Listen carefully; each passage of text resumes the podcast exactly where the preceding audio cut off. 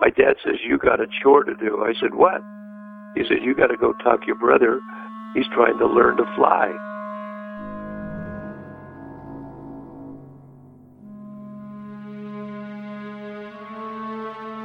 Kenny was always confident in whatever he did. I'm sure that he was thinking we can make it to the airport.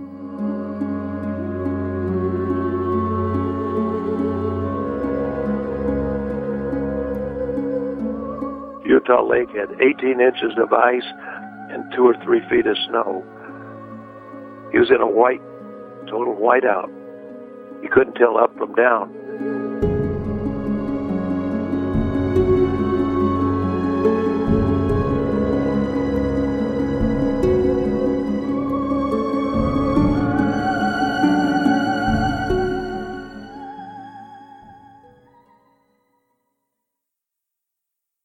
Here's the kind of guy Ken Hubbs was. In 1962, his rookie season with the Cubs, he was apartment hunting in Chicago when he encountered a beleaguered landlady who'd had one too many experiences renting to party animal ball players.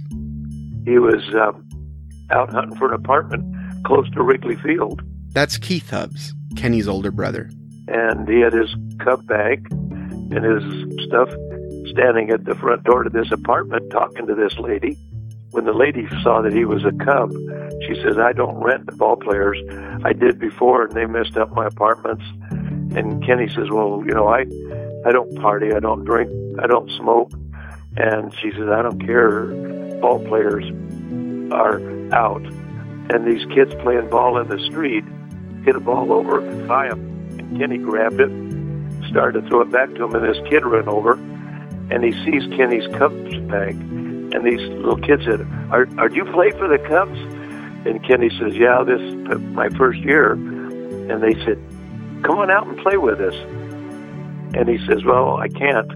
They said, uh, "I got to go find an apartment. When I do, I'll come back and play with you." And that is typically Kenny, because he he spent time with little kids, like I told you. He loved to be around them. And the landlady, she says, "Why why are you lying to that young boy?" You're not going to come back and play with him. Kenny says, I am. I told him I would. He says, as soon as I find an apartment, I'll come out and play. The landlady said, Well, you found your apartment? She said, I'll take your bags in, go play with the kids. That's coming up on Fadeaway. Everybody, and a very pleasant Sunday to you, wherever you may be. Satchel Paige is mellow, so is Campanella. Well, that's baseball, and it's my game. You know, you take your worries to the park and you leave them there. Fernando Valenzuela conquista su primera victoria en Serie Mundial y bate a los Yankees. Bravo por ti, Fernando. And I believe society can remain good only as long as we are willing to fight for it. Baseball has no time limit. We don't know how long it's going to last. We might have extra innings. And he's out by five feet at the plate. And that was the worst base running in the history of the game. I might have been given a bad break, but I've got an awful lot to live for. Thank you.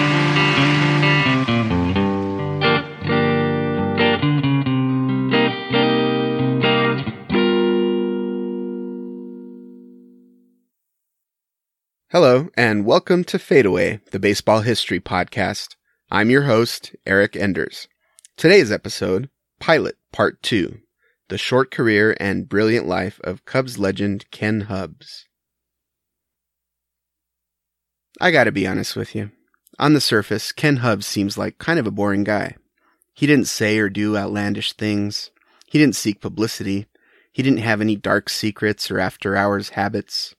Nothing about him was flashy. He was an all American boy straight from Central Casting. Ken Hubbs grew up in Colton, California, next to San Bernardino, during the years the Eisenhower administration was building the 10 freeway through town. His family were devout Mormons. Kenny's father, Euless, was a polio survivor, confined to a wheelchair, who seemed to live out his athletic dreams through the feats of his sons, although not in the creepy, overbearing way that sometimes happens.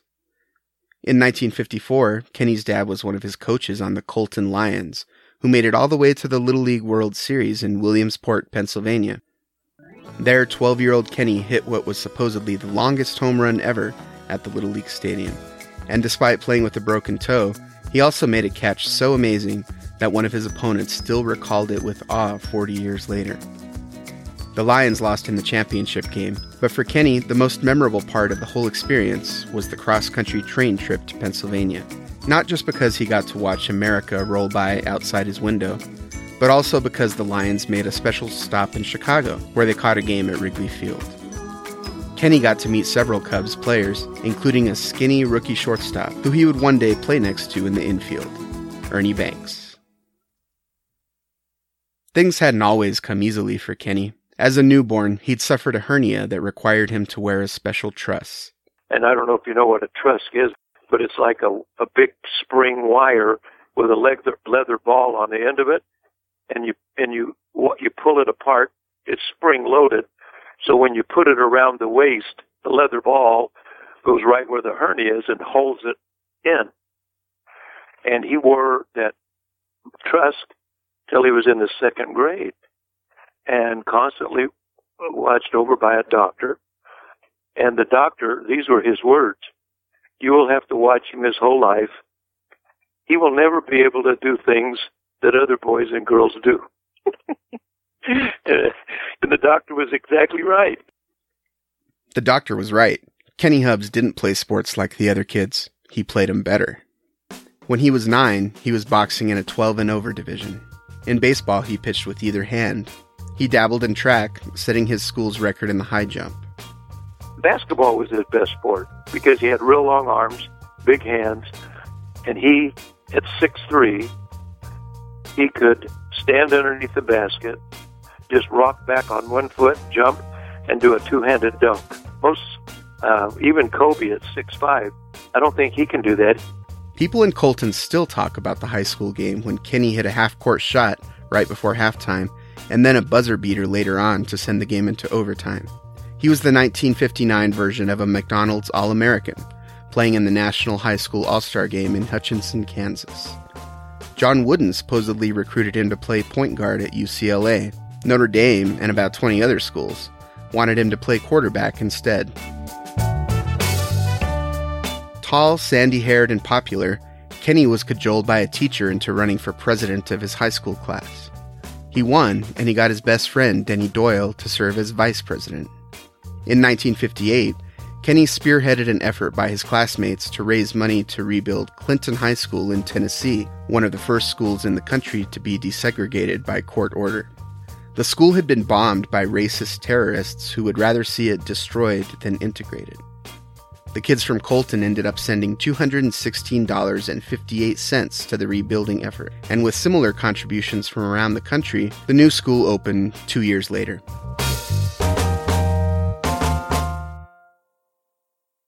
Kenny graduated a few months after his 17th birthday.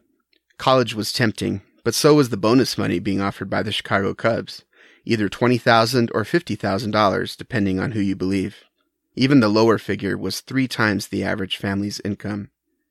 Kenny decided to sign with the Cubs and take classes at BYU when time permitted. Had Kenny been born a year earlier, baseball's bonus rule would have required that the Cubs promote him, or any player receiving such a large signing bonus, directly to the big leagues. There he would have mostly sat on the bench where his skills may have atrophied and stunted his development. That happened to a lot of guys. Fortunately for Kenny, baseball had repealed the much reviled bonus baby rule a few months earlier, so the Cubs were free to send him to the minors, Class D ball, to start his pro career. His first team was in the backwoods town where Davy Crockett grew up, Morrisville, Tennessee, about an hour's drive away from the bombed out high school that Kenny and his classmates had helped raise money for. Kenny's first year in the minors was outstanding, especially considering he was the youngest of all 201 players in his league. He was promoted too fast, though, and for the next two years he was lousy with both the bat and the glove. although once again he was facing players who were much older and more experienced than he was. Hubbs was converted from the outfield to shortstop, but he made so many errors that he was forced to switch positions again, this time to second base. With impressive raw tools and a grace that one teammate likened to a gazelle, Kenny possessed all the physical attributes of a great athlete, but few of the fine motor skills that separate the great players from the also rans. At first, it was unclear whether second base would work out any better than the other positions had. For one thing, at 6 foot 2, Kenny was considered too tall to be a second baseman. For the simple reason that much of a middle infielder's most important work, fielding grounders, tagging out runners, is done on the ground, tall players were simply not allowed to play the middle infield. During the first 90 years of Major League Baseball, only two men taller than Ken Hubbs had ever played a full season at second base Don Kolloway, who played for the White Sox during World War II, and George Kelly, nicknamed High Pockets for his unusual height, who was normally a first baseman, but played one year at second back in 1925 when another player got hurt. Against the odds, though, Ken Hubbs took to playing second base like it was the one thing in life he'd been born to do. To help him learn the position, the Cubs embarked upon an intensive training process which Hubbs grumbled good naturedly about. Each day they would make me turn a hundred double plays in practice, over and over until double plays were coming out my ears, he said. I was almost ready to quit and go home. I don't know what kept me going. The training worked. Not only was Hubbs unafraid of base runners who would crash into him trying to break up a double play, but he actually seemed to enjoy the physical contact, one of his coaches said. Kenny was rewarded with a brief call up to the majors at the tail end of 1961 collecting his first hit, a double, against the legendary Robin Roberts. By the time he showed up for spring training in 1962, Ken Hubbs was one of the best defensive second basemen anybody could remember seeing. The beat writer for the Chicago Tribune wrote, He used his fielder's glove the way a violinist uses a bow. There was magic in it. It was practically unheard of for a player to skip from the Class B minor leagues all the way to the majors, a move that involved skipping three levels. But when the Cubs broke camp and headed north to start the season, Kenny Hubbs was their starting second baseman. The 1962 Cubs were a horrifically bad team that was in the final season of one of the most infamous failed experiments in baseball history the College of Coaches. Instead of having a manager, the Cubs designated a group of coaches to take turns managing the team, pretentiously dubbing it the College of Coaches, as if to lend the idea a sort of academic credibility it did not in fact have. The team's micromanaging owner, chewing gum magnate Phil Wrigley, believed managers were expendable, so he came up with the idea of having eight coaches rotate in and out of the job. The seven guys who weren't managing at any given time either assisted on the major league staff or were dispatched to the minors. The idea was a laughingstock from the start. Ball players are notorious creatures of habit, and changing managerial philosophies and direction several times a year was exactly the opposite of the continuity they craved. The Cubs won just 59 games and lost 103 in 1962, and the performance of Ken Hubbs was one of the few bright spots. One of his teammates, pitcher Dick Ellsworth, said Kenny provided instant leadership, despite once again being the youngest full time player on the squad. From the day he showed up, he was a great player, and we knew he was going to be one of a kind, Ellsworth said. Kenny also hit better than expected, batting 290 as late as early June. I hope this isn't just a lucky streak, he said. Speaking of streaks, on June 13th, Kenny whiffed on a hard grounder hit by Roberto Clemente and was charged with an error. It would be 79 more games until he made another. Cubs fans quickly embraced Kenny, particularly those who experienced his small deeds of human kindness firsthand. One day, Kenny was on the field warming up before the game when his attention was drawn to an old woman sitting far back in the stands. She was a longtime Cubs diehard who, after years of listening to the team lose on the radio, was finally attending her first game at Wrigley Field so she could watch them lose in person. Ken Hubbs was her favorite player, but it was against the rules for him to talk to her or even sign an autograph. Ken Hubbs knew, as all ball players did, that chatting with the fans during pregame warm-ups was against the rules in baseball. The rule was a relic from the dead ball era, when the game's integrity was threatened by gamblers who would call out from the stands and offer players money to fix games. But Kenny Hubbs realized that by the 1960s, that archaic rule made little sense. So he broke it. Kenny jumps over the, the little railing at Wrigley Field. Keith Hubbs again. Goes up and sits next to this lady, talks to her, signs a program for her, goes back to the dugout and the lady didn't know this. My parents found out about it because this lady wrote her, wrote them a letter. How tickled she was that Kenny come up, the thrill of her life, signed the autograph, went back. Well, she didn't know. That's a hundred dollar fine back then for doing that. You had to pay to go do that fine little act for that lady. Kenny got along well with his new teammates, even though, as his roommate, Don Elston, said, he was a different breed of cat than the rest of us. He had the Book of Mormon on the table. I've never seen faith like that family had. But Hubbs wasn't totally a stick in the mud. He had a wicked sense of humor, and his teammates recall him using laughter as a coping mechanism to get everyone through that grueling 103 loss season. Another roommate, Ron Santo, said he would always go out with us. He wouldn't drink, but he'd have as much fun as we did. He was deeply religious, never swore, never drank, played hard. He was talented. You knew this guy was going to be great. Before long, Kenny was one of Chicago's most eligible bachelors. He'd been engaged to marry his sweetheart from back home, but two weeks before the wedding, he got cold feet and called it off. In July of 62, the local gossip columns reported that Kenny was dating Sharon Boudreau, the daughter of Cubs broadcaster Lou Boudreau. Although, when asked if marriage was on the horizon, Kenny replied, Not yet. I've got a lot of living to do first. Years later, Sharon would end up marrying a different ball player, Denny McLain. Kenny, meanwhile, began dating a model whose picture was on airline billboards around the country. Hubbs was generally reticent with reporters, especially those who poked into his private affairs. As long as you talk baseball instead of his personal life, he'd give you a very good interview, another Cubs broadcaster, Jack Brickhouse, said. Listening to one of the interviews they did, though, Kenny seems to be content to give short, simple answers. He lets Brickhouse do most of the talking. Houston, three runs, seven hits, and one error. The losing pitcher also in relief, Don McMahon. And now let's move over and get a little closer here to our old pal, Kenny Hubbs. Can't say old pal too old because this boy's only 21 years old. Isn't that right, Ken? That's right, Jack. Congratulations. Uh, you fellas uh, brought the same script to the ballpark with you today, huh? Yeah, we, we lucked out today again.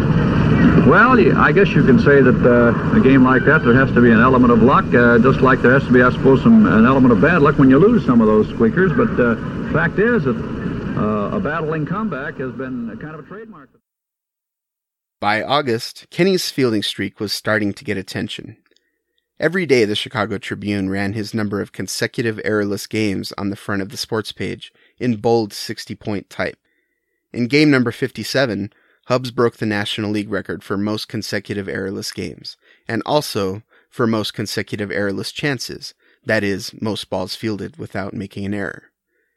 He now set his sights on the major league records of 73 games and 414 chances, both held by former Red Sox Bobby Doerr. Errorless streaks are what many experts today would call a junk stat, one that doesn't really tell you much about the value of a player's performance. Streaks, after all, are just random mathematical events. The number of errors you make is the number of errors you make. It doesn't really matter whether they occur in bunches or evenly spread out over time. But back in 1962, defensive records were wildly overvalued, completely out of proportion to their actual contribution to winning. For instance, Jackie Robinson's Hall of Fame plaque, originally minted that same year, says not one word about him courageously breaking baseball's color barrier. But the second thing it mentions is the record he once held for fielding percentage by a second baseman. Errors, or the lack thereof, were still considered a meaningful defensive statistic at the time all of which is a long-winded way of saying that Ken Hubbs's errorless streak was perceived at the time to be much more glamorous than it would be today. If someone made a run at the same record in 2016, it would be a mere footnote. But in 1962, when Ken Hubbs did it, it was an event.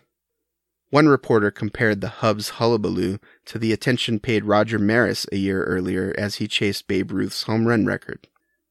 All this led Kenny to put a ton of pressure on himself. It was wonderful while it lasted, he later said of his streak, but I don't think I would want to go through it again. It almost made a wreck out of me. You have no idea of the pressure.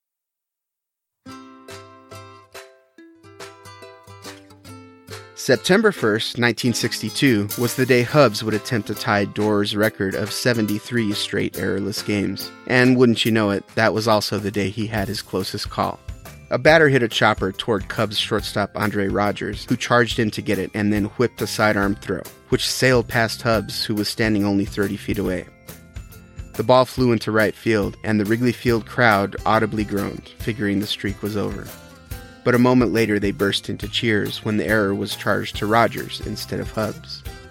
Kenny tied the record without further incident. The following day he broke the mark, playing in his 74th straight game without a miscue.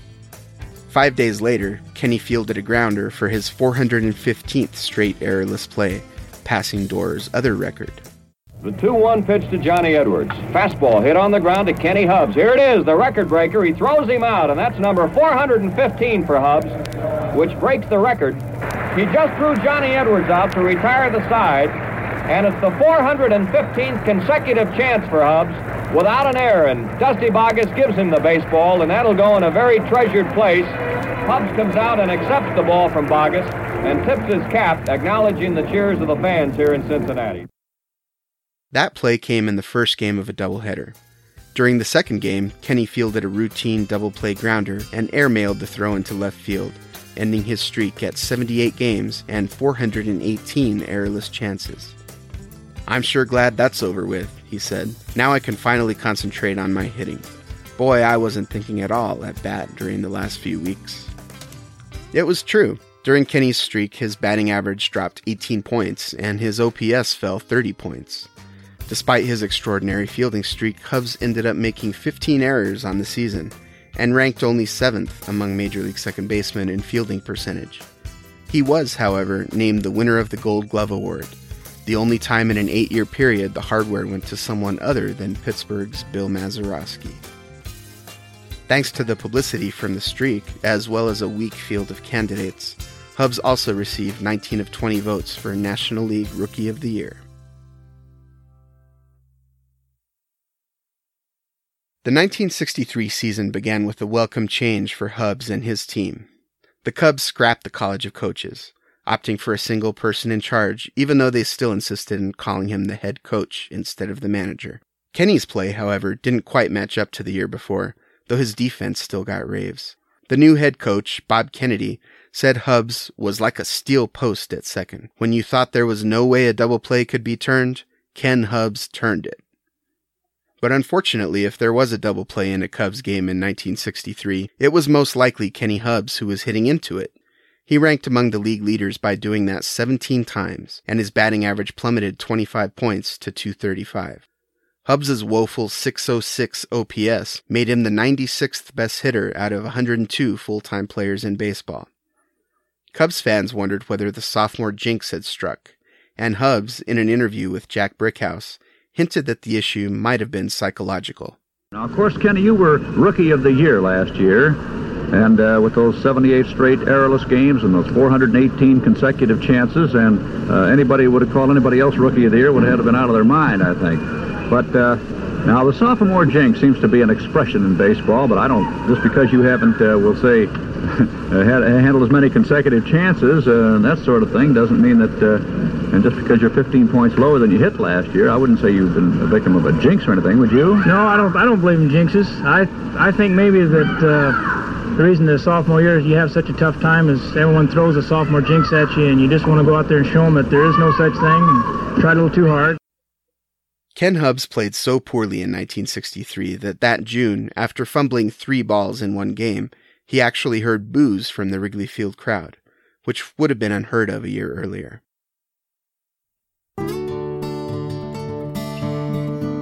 On the bright side, 1963 was the year Kenny finally began to overcome his long standing fear of flying. In the early 1960s, though commercial flights had been around for decades, the majority of Americans had never been in an airplane. There were 58 million airline tickets sold in 1961, and while that sounds like a lot, nowadays the figure is 14 times higher, over 800 million.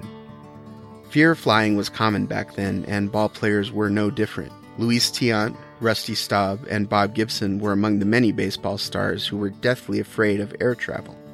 Before 1958, it hadn't really mattered, since all major league teams were in the eastern half of the U.S., and trains transported them from city to city. But when the Brooklyn Dodgers and New York Giants moved to Los Angeles and San Francisco, respectively, that, combined with the debut of commercial jet travel in 1954, ensured that most baseball road trips would be taken in the air. Most players managed to suck it up and overcome their fear of flying. But there were also extreme cases, like Jackie Jensen's. Jackie Jensen was strong and tough, a spectacular athlete who'd once scored a touchdown in the Rose Bowl game and later went on to become American League MVP with the Boston Red Sox. But Jensen had a crippling fear of flying. The very thought of it reduced him to a quivering pile of jello. He drove to road games whenever possible, including once an 1,100 mile drive from Boston to Chicago. The times Jensen did fly, he could do so only with the help of tranquilizers, sleeping pills, beer, and a raft of psychiatrists. One time he managed to board the team plane, but was unable to keep it together during takeoff, so the flight attendants wrapped him in a blanket and ejected him from the flight, leaving the shivering and sweating Jensen behind on the tarmac. Finally, in 1959, at age 32, and fresh off leading the league in RBIs, Jensen decided he just couldn't take it anymore and simply walked away from the game. A couple of years later, after seeing a hypnotist for help, he tried to come back, but it fizzled out and he retired for good. That last chapter of the Jackie Jensen story occurred during Ken Hubbs' rookie year, and Kenny, to deal with his own fear of flying, spent every flight sitting next to his roomie, Ron Santo, who was constantly reassuring him. In 1963, Kenny decided to overcome his fears by learning everything he could about air travel. During spring training, he started taking flying lessons from Art Scholl, a famous stunt pilot who later died in a crash while filming the movie Top Gun. When the Cubs hopped from city to city on their chartered DC 6, Kenny would sit in the cockpit watching the pilot's every move. Before he even had his pilot's license, Kenny spent almost a year's salary, $10,000, on a brand new plane, a Cessna 172D Skyhawk. The Skyhawk is your basic single engine starter plane. It's safe, affordable, and utilitarian, it's still being manufactured today, and with over 43,000 sold, it's the best selling plane in aviation history. Kenny's version had four seats, red and white stripes on the side, and no rear window. It could climb up to 13,000 feet and hold enough fuel to fly 670 miles. Understandably, the prospect of their son as a pilot made Hubbs's parents nervous. My dad says, You got a chore to do. I said, What? He said, You got to go talk your brother He's trying to learn to fly. I said, What? I mean, scared the devil out of me. So I get in the car with Kenny. We went out to the airport, and he didn't have his license yet, but he had soloed. So he, I had to sit there by his car, and he was doing touch and goes at the airport. You know, take off, landing, go around, take off, landing. They call it touch and goes my heart was like beating up in my throat every time I saw him coming in to land. But he was an excellent pilot, and so he kept it going. This is how successful I was at talking him out of flying. Guess what I got? My pilot's license. I'm trying to talk him out of it, and and I end up getting my pilot's license. By the end of 1963, Kenny's fear of flying seemed a distant memory. Now he loved it. He told Ron Santo, When I get up there, Ron, and I fly, it's like being next to God. That winter, Kenny mostly hung around with Denny Doyle, his best friend from high school, who spent so much time at the Hubbs home that he was often mistaken for a member of the family. Denny, by the way, was no relation to the Red Sox player of the same name. Denny Doyle was a year younger, a year older than Kenny, but they were really good friends and did a lot together, both, you know, members of the LDS Church. Denny's mother was killed in an automobile accident when he was a baby. He never knew her. His father uh, became a drunkard, and he was so bad that Denny was raised by his grandparents in Colton. And he and Kenny just hit it off. Anyway, they were just really good friends. Denny married, had a six week old little girl, and they lived in Colton with us. His wife took the train and went to Provo to show her new little baby to her parents, who had never seen the baby, little baby girl. And um, they were at my house getting ready to fly up and surprise them. Kenny had two weeks before spring training, and he had his pilot's license, and he was a good pilot. And uh, he wanted to do a couple of cross country trips before he had to quit flying during the season. And so they were going to fly up to Provo and just get there and the next day fly back and just surprise Denny's wife. They left my house. He kept trying to get me to go with them, and I had work the next day and I couldn't go.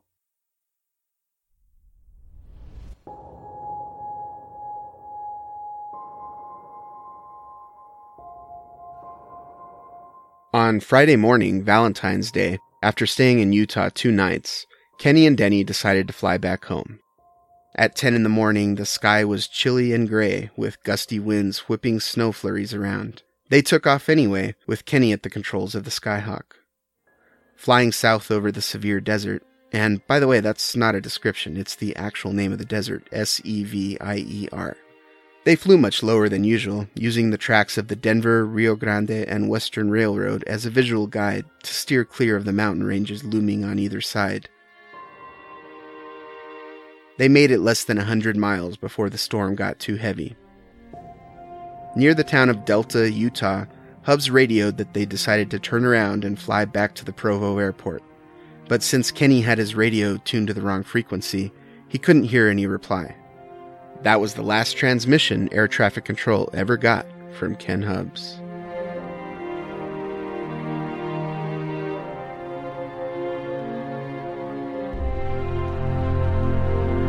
After they turned back toward Provo, things only got worse. The storm wasn't localized like they thought. In fact, it was snowing across most of Utah that day. Kenny had gotten his pilot's license just two weeks earlier, and he was operating the aircraft under what the FAA calls visual flight rules, meaning the only means of navigation is the pilot's eyesight and instinct.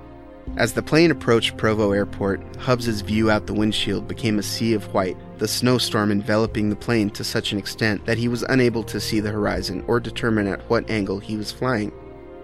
Kenny wasn't instrument rated, meaning he wasn't certified to use the Skyhawk's various gauges to control the plane in low visibility conditions. His father later told the press that Kenny actually did know how to fly on instruments, he just didn't have the certification. In any case, two minutes before they would have reached the airport, Kenny lost control of the plane over an icy alpine pool called Utah Lake. The Skyhawk went into a nosedive and headed straight toward an island in the middle of the lake. Utah Lake had 18 inches of ice and two or three feet of snow.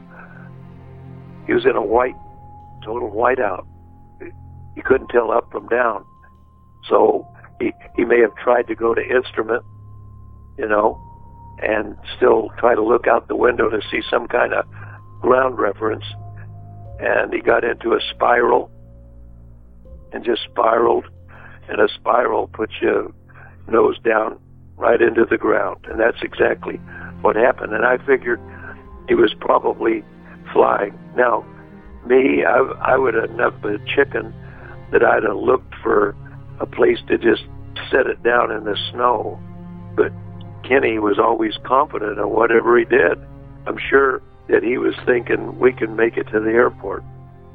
Some felt the weather was bad enough that a more experienced pilot never would have taken off in the first place. That same morning, a flight instructor six miles away canceled his own scheduled takeoff because the weather looked too ominous. Now, do you do you have any idea why? I mean, uh, Kenny seems like um, someone who exhibited very mature decision making in, in Yeah. other aspects of his life. Do you? And and I've read the the NTSB report that says there were also snow flurries at the airport when he took off. Do you have any idea why he might have d- made well, that he called- decision? here's what happened, because I checked into it too. At the airport, it was starting to snow, and the report said it was clear south. The storm front was north of Salt Lake, moving south, and they thought they could take off and stay ahead of the storm. And what had happened was, back then they didn't have satellite weather like they do today. But you know how they reported weather? Idaho reported it so that Salt Lake knew it, and on down the line. And the weather reporting was, we have snow and it's heading south. That's how they reported it. Well, south of Provo, there wasn't anything, little teeny towns, and the mountains, they call it horseshoeing. The storm was in the mountains east and west of Provo. And what had happened is when he, if it would have just been the storm front, he probably would have stayed ahead of it. But when he went south, the storm was was on each side of that valley in the mountains, and it closed on him. We don't know. They estimated half hour or so south of Provo. That's when he turned around, tried to get back to the Provo airport, and when he did that, he turned right into the face of the main storm. So it was a judgment thing. Yeah. They thought that they could, I'm sure, you know, just conjecture, but I'm sure he thought that he could have stayed, because he did call and get a weather report. And so he probably figured he could stay ahead of it by heading south, hmm which didn't work out. Yeah. Sad days.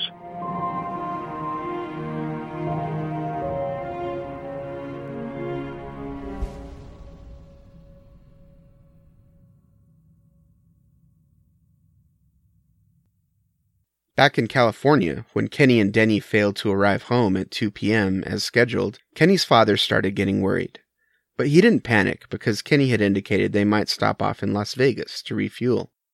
When they still failed to appear by evening, Mr. Hubbs called Denny's in laws in Provo to see if Kenny was still there, and that's when he realized something had likely gone horribly wrong.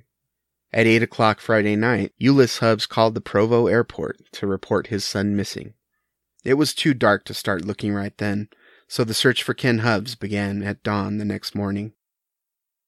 The state of Utah launched a three state aerial search covering Utah, southern Nevada, and southern California. An Air Force base in Phoenix sent two planes to search the flight path. Kenny's plane was discovered mid morning by a search pilot flying over Utah Lake, just five miles away from the Provo airport.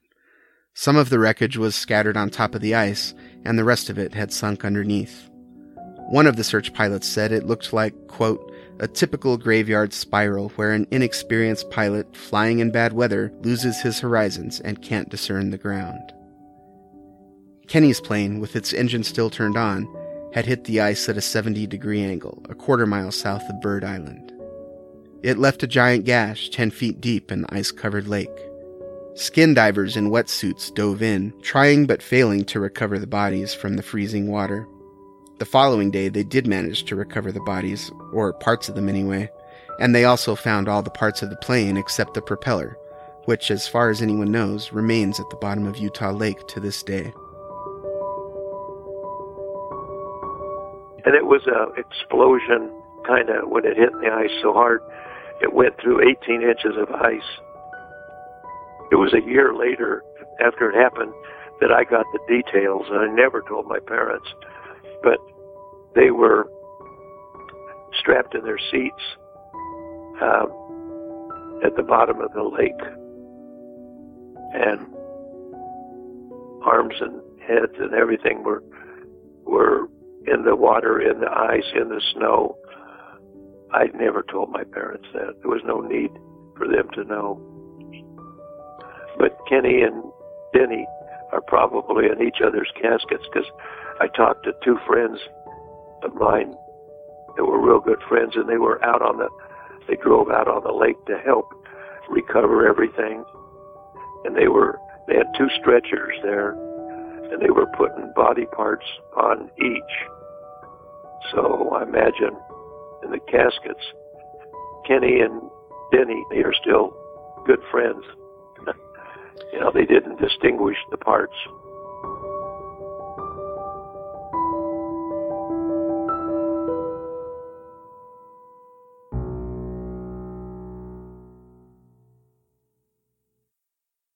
Kenny's parents, needless to say, were crushed when they heard the news.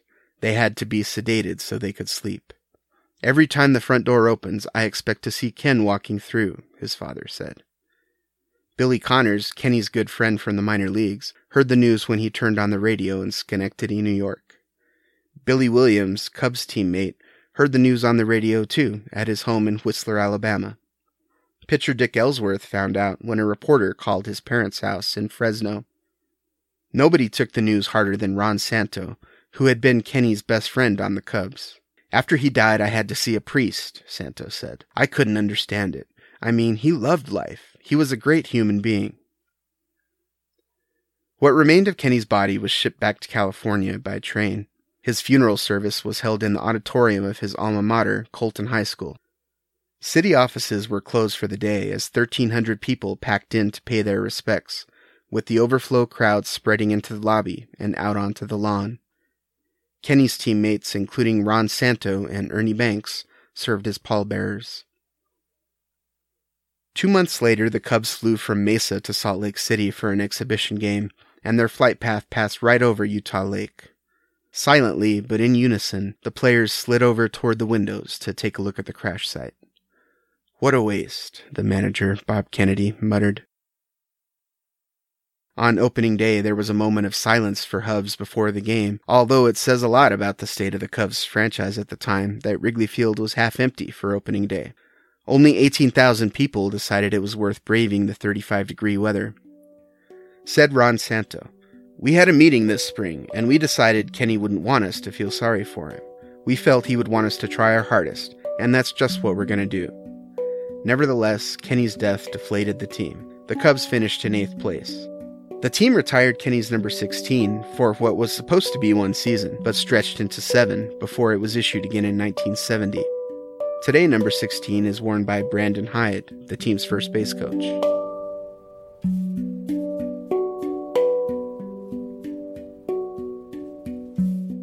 When a famous person dies tragically, the trauma of their death often changes how we view their life. Things that are wished for get conflated with things that actually happened. In the memories of some of his fans and teammates, Ken Hubbs became a significantly greater player in death than he'd ever been in life. Dick Ellsworth said he was the symbol of the Cubs, but of course the real symbol of those Cubs was, and always will be, Ernie Banks.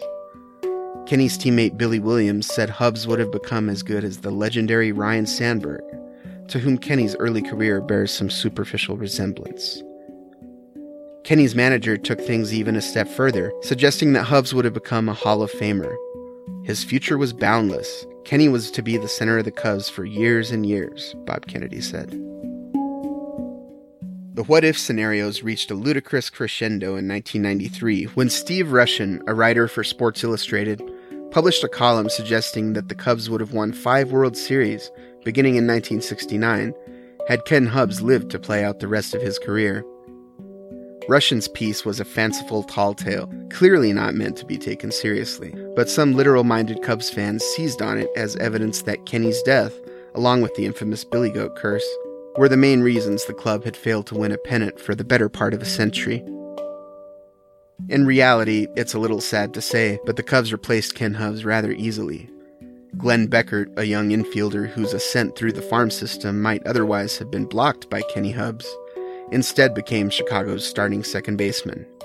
By his second year, Beckert was receiving MVP votes, and from 1969 through 1972, precisely the years when Sports Illustrated fantasized Kenny would have led the team to titles, Glenn Beckert was named to four straight All Star teams as Chicago's second baseman. The Cubs certainly missed some opportunities in the late 60s, but it wasn't because they were without Ken Hubbs. Ron Santos said, when Kenny was killed in that airplane crash, I figured it was an almost irreplaceable loss. I didn't suspect that Beckert could do the job he's showing us. And what does Kenny's brother think? He would have played for 20 years. That's the kind of shape he was in. Never drank, never smoked. So I figured he had played a long time. Keith Hubbs is right. Kenny would have played for a long time, but he almost certainly wouldn't have sniffed the Hall of Fame.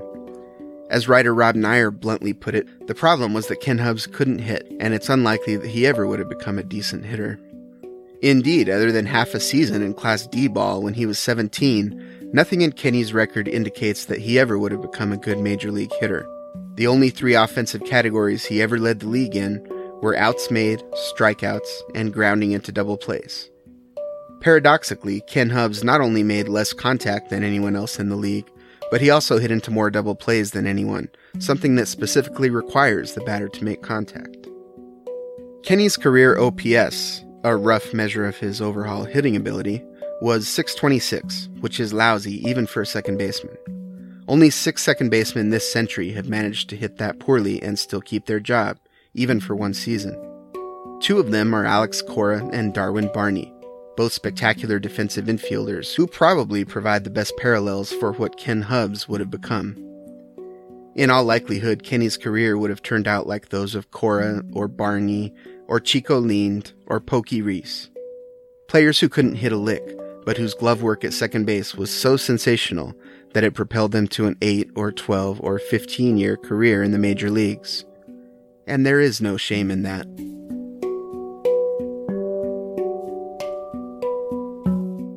After Kenny died, his brother Keith began having recurring nightmares about the crash. But rather than trying to forget that terrible day in 1964, Keith Hubbs has spent the last half century keeping Kenny's memory alive and doing good works in his honor.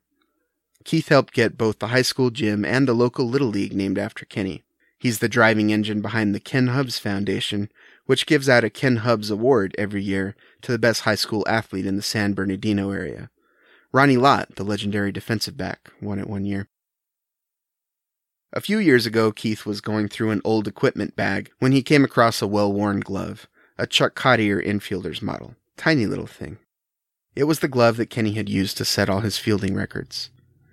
Keith donated the glove to the Hall of Fame, and when he visited Cooperstown a few years later, he was proud as a peacock to see it there inside its museum case in all its humidity controlled glory. Kenny had made the Hall of Fame after all, in a way. There was something special about his greatness being on display for future generations to see. Now, when Keith dreams about Kenny, the dreams are much more pleasant than the nightmares he suffered through back in 1964. Every night I had a nightmare because I was flying the plane. I knew the plane. I had soloed in that plane. I didn't get my license in that plane, but I'd soloed and I flew it by myself and with Kenny, and I would have these nightmares of a plane crash. Some of them I would be in the plane, other nightmares I'd be watching Kenny crash, and they were terrible. I'd wake up in a just a sweat, you know, and I was afraid to go to sleep at night because I'd have those nightmares. Well, the doctors gave us sleeping pill, and my wife and I, our first night back to our home, I hesitated to go to sleep again, but I did. And in the middle of the night, you can call it a dream. I don't call it a dream. I call it a visit. I'm standing there, and I'm I'm looking. I couldn't describe the the, the scenery, but it was flat, and maybe 20 paces away is Kenny, and he's walking towards me quickly, and he walks, but he stops we always hugged. Every time we saw each other again, we hugged each other. But he stops maybe three paces from me, and in this commanding voice, he says to me, Keith, quit worrying about me. It was quick, there was no pain, and I'm happy where I'm at. Turned around and walked away from me. And I never, ever had a nightmare about it again.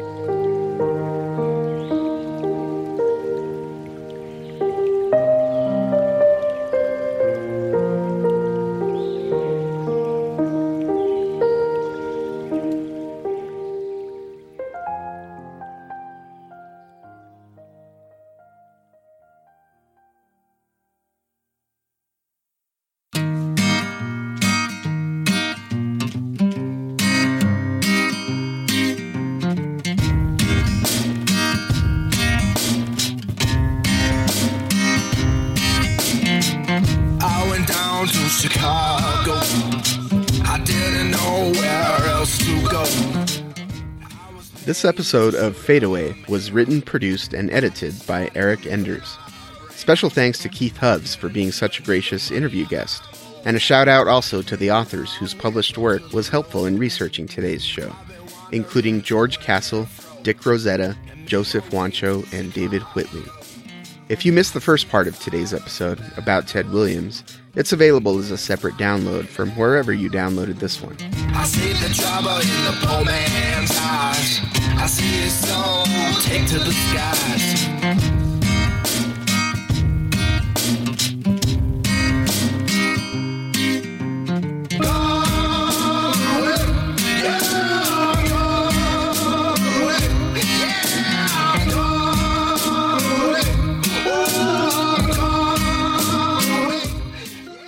Can visit our website at fadeawaypodcast.com, where you can check out the box score for today's episode, which contains the full list of sources and music credits for today's show. You can also find us on Facebook and follow us on Twitter, where our handle is at fadeawaypod.